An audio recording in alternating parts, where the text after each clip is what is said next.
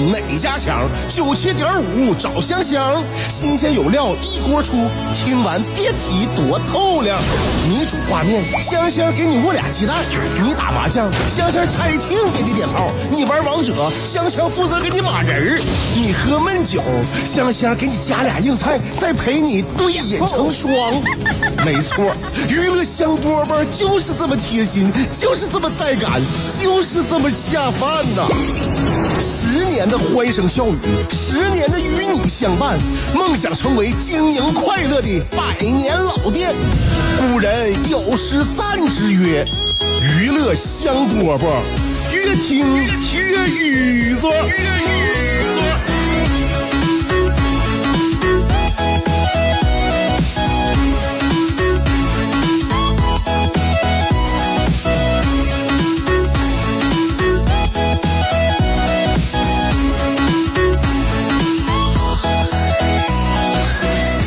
香饽饽节目开始了，我是香香，我们每天在辽宁交通广播等你。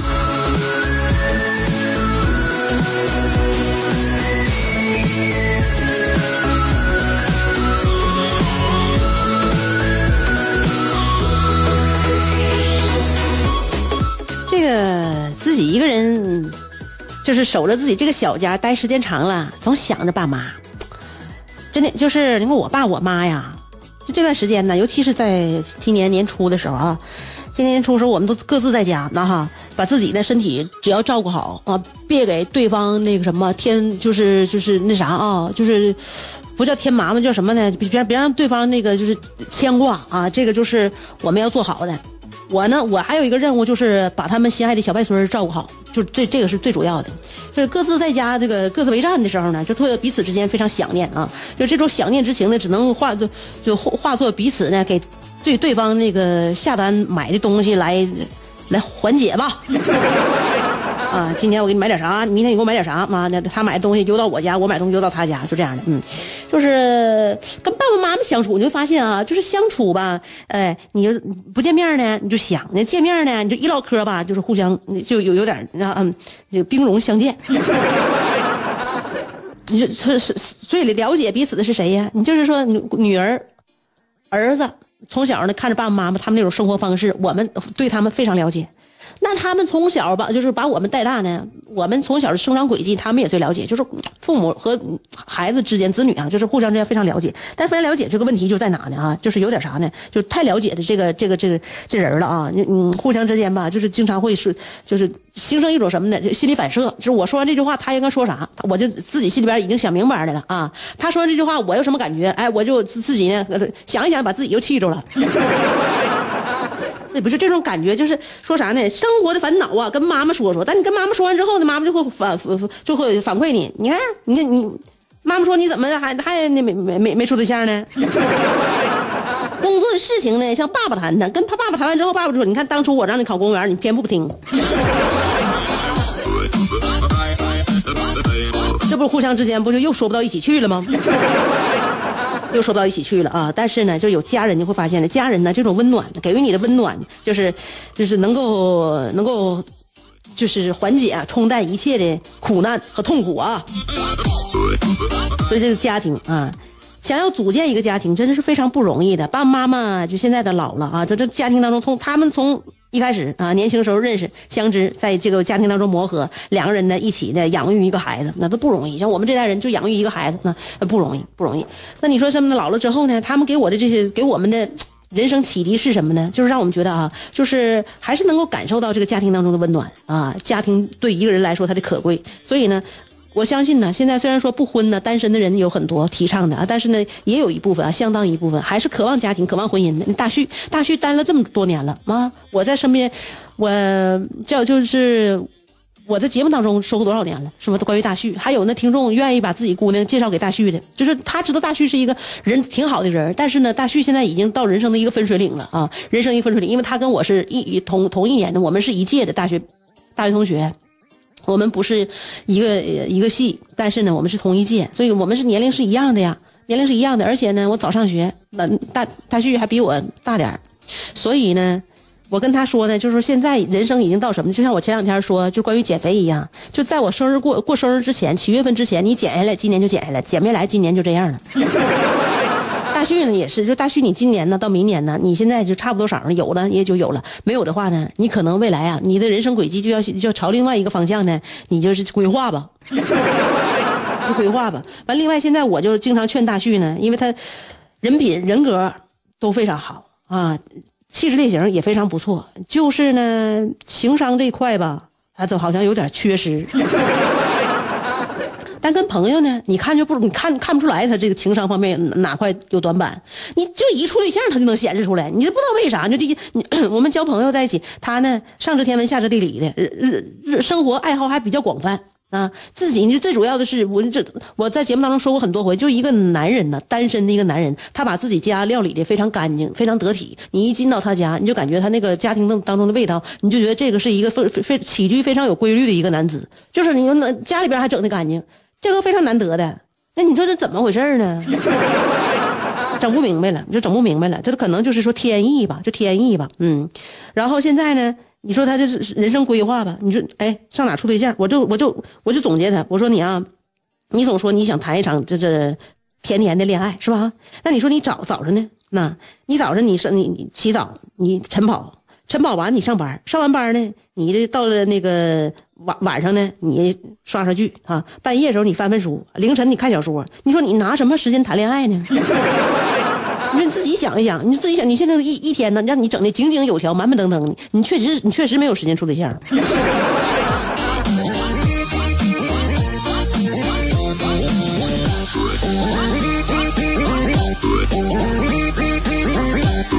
完，现在呢，还爱上健身了。你爱上健身之后，你就更没时间了。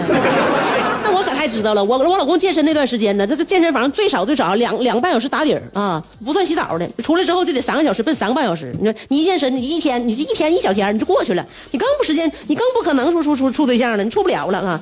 所以健身呢，就是说确实能让一个人的成长，但是对于大部分来说，的，对于我们这种庸脂俗粉来说吧。就是很多人健身难以坚持啊，难以坚持。我也是常常年办卡的人，但是你就会发现啊，你会发现就是健身这个东西啊，只要你开头了，你就会觉得什么呢？就是你办办完卡之后，你就会觉得如果没有去健身，你就会很自责啊。如果你去健身了呢，你又很遭罪。所以说，你你你只要办卡之后啊，每一天都不快都不快乐。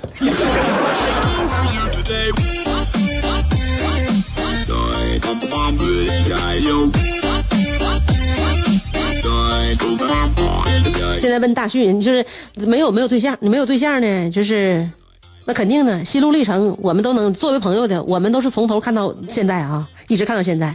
有的时候那阿豹跟那个还就就就就想总想采访一下大旭，哥们儿，现在我看你现在基基本上是行了，走出来了。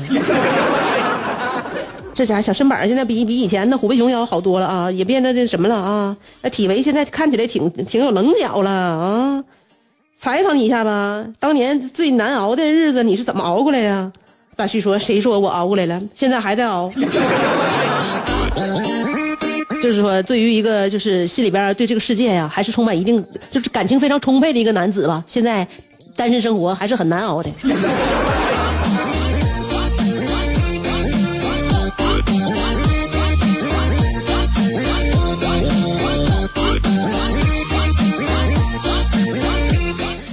走进婚姻之后呢，你会发现呢，生活呢也是一种咋说不说呢？该熬也得熬啊，该熬也得熬啊。我那个我不单跟这些哥们儿在一起说说话，更多现在接触的都是姐们儿啊，都是妈啊，是不是啊？小妈们呢，互相聊的是，嗯，带孩子的问题啊。现在带完孩子之后，每个人的精神面貌啊，气质类型都发生了翻天覆地的变化。就我跟我姐妹说了，她就跟我倾诉她为孩为她家孩子吃饭的这个艰辛和不易。就她家孩子吃饭费劲，让她孩子吃一口饭呢，哎呀，我亲眼见过，那都得是卸下全部母亲的智商和尊严。那就是陪孩子演戏，我看出来了，个演戏呀，是不是啊？那孩子这个那个什么呀，就是假装自己是小动物啊，还是孩母亲把孩子当成小动物啊？啊，完了他就得那个，比如说儿子扮演的是雷龙，那那那他那个啥呀，就得趴在地上啊，那个在妈妈头顶上吃那个吃头发。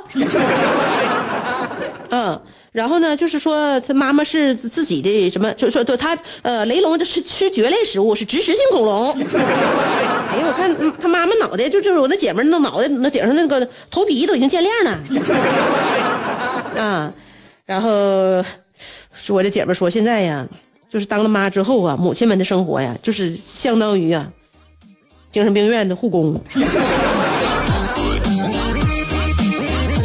少，差不多少，因为我儿子比他大，比他儿子大一岁，就我也从那个阶段走过来过，差不多吧啊。但是那个敏敏感期呢，一个阶段一个敏感期，等到他都都过了四岁半之后，快到五岁，另外一个敏感期就到了啊。所以你你那个头发呢，你在这段时间保住，你我以后还能再长。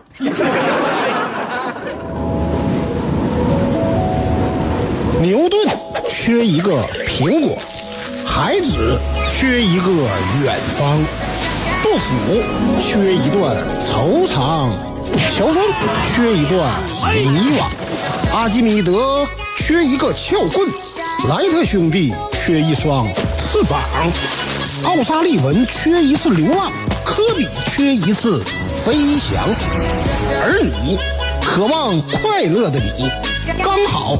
缺一个香香，还等什么呢？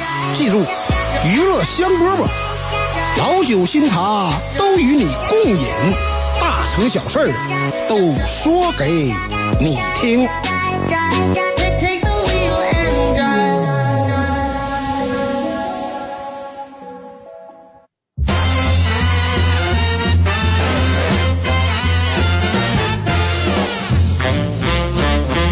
刚才说呀，就是说，作为妈妈呀，有哄孩子不爱吃饭的孩子，尤其是小孩吃饭呢，这确实是特别费劲啊，卸下尊严啊，跟孩子一起演戏。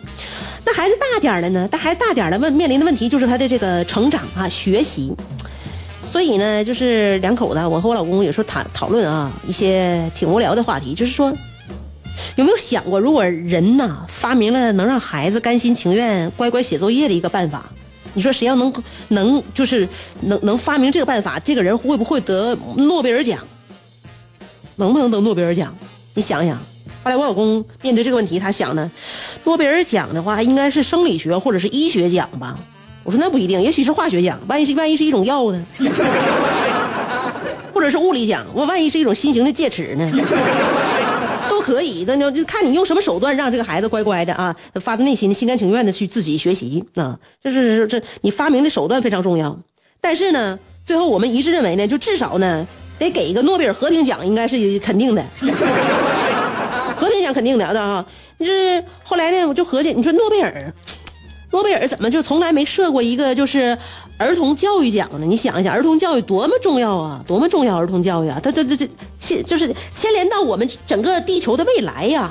但是，所以最后你会发现啊，就诺贝尔，你得你得看他这一辈子，这一辈子诺贝尔就是应该说成就斐然呢。但是唯独他没结婚也没生子，所以他当时就没有，就估计他是没有意识到教育的难度。真的教育难度他没有意识到啊，所以在呃在他的遗嘱里就没有没有重视教育这一块。你看着伟人也有局限性。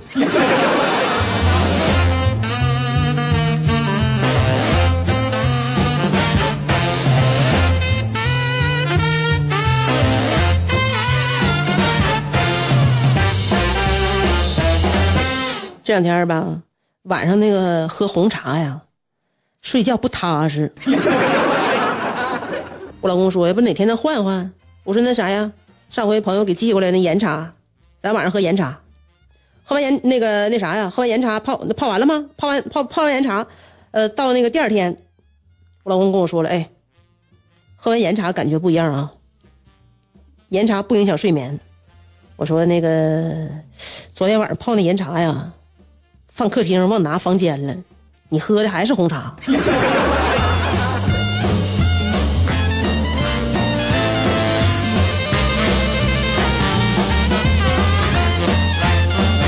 就是说，一个人呢，他这个每一天做事儿的这个效果啊，这个感受啊，他跟这个心情、个人心情啊，他有有绝大的关系。所以呢，这个心理暗示，你发现很重要吗？要暗示给自己啊，自己是一个幸从此做一个幸福的人。哎，那个就是上个礼拜啊，嗯，那个五二零那天啊，全国各地民政局是不是不都爆满吗？就是那个，那已经不是上礼拜了，反正啥时候吧，就是这两天那民政局都爆满了，然后很多有爸爸妈妈就是就催婚催到民政局门口啊。凌晨四点就有给那个呃替儿子来排队的，就那天就五二零那天就特别就就抢手啊，就就是特别炙炙手可热。那你说结婚结婚就是有人说为什么结婚要选好日子呢？当然了，非常戏谑的回答就是说，因为结婚以后就没有好日子过了。那离婚从来没有挑好日子的，因为他们觉得啊，对于一些这个婚姻走不下去的人呢，只要单身了，只要恢复单身，天天都是好日子。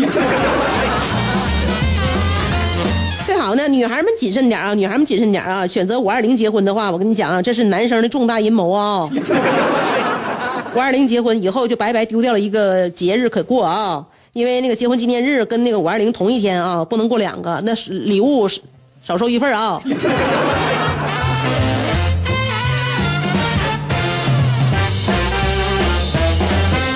天上天上掉一份大礼，你说是什么感受？我也是，我也是那个就是。才想起来这个新闻啊，就是那个深圳一个女的，你看这新闻了吧？一九九二年花三十三万块钱买了一一百四十多平的一个房子，二十八年了，突然想起，哎呦，我还有套房呢。啊，我我是想起我深圳还有套房呢。然后呢，去的时候发现呢，就是陌生人呢已经住进去了，呃，住进去了。寸土寸金的地方，你干啥？你你你你你这这一个房子空着不住，那我们还不能住吗？是不是啊？就被别人就把撬门压锁了。呃，就是小区居民说呢，是这个就是撬锁进去搬去搬去住的，住了二十八年，二十八年呢，你说人家挽救了一个家庭，是不是啊？挽救一个家庭，这这这是这，你说想一想吧，那就是一九九二年呢，花三十三万块钱，你就你以为三十三万块钱，那当时买了一百四十多平房子挺合适呢？一九九二年，你家有没有三十三万？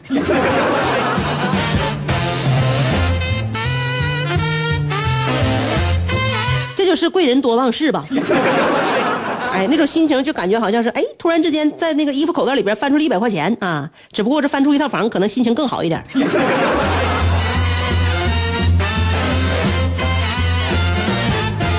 所以说呢，我们平时啊，就是多回忆回忆啊，回忆回忆以前，要多多或者是多收拾收拾家，多打扫打扫家务，多更新一下这个衣柜啊，你指不定能翻出来点啥。万一哪天就哎呀，这怎么突然掉出一个房本呢？是不是人生多快乐呀？从此之后，你不是不是不是就是做做一个幸福的人啊？喂马劈柴你也甘心呢？好了，今天节目就到这了啊！明明天明天我休息一天那，周一啊，每周一。现在周二下午剪辑呀，哈，就是还能再轻松轻松啊。周二下午剪辑，就是周一空一天，周二不，周三、周四周五、周六，我们。一周的娱乐香饽吧，那跟您下周再见。相声演员四样基本功课大家都了解，哪四门啊？吃喝嫖赌。像话，四门功课是坑蒙拐骗。别瞎说。大家都乐，咋就你不乐呢？都是腰间盘，你咋就那么突出呢？因为我常年听娱乐香饽饽，我笑点变高了，心态有点飘了。感觉自己要独领风骚了，娱乐香饽饽，跟你这么说，有时候啊，乐的我肘子都疼。男人笑点就应该高一点。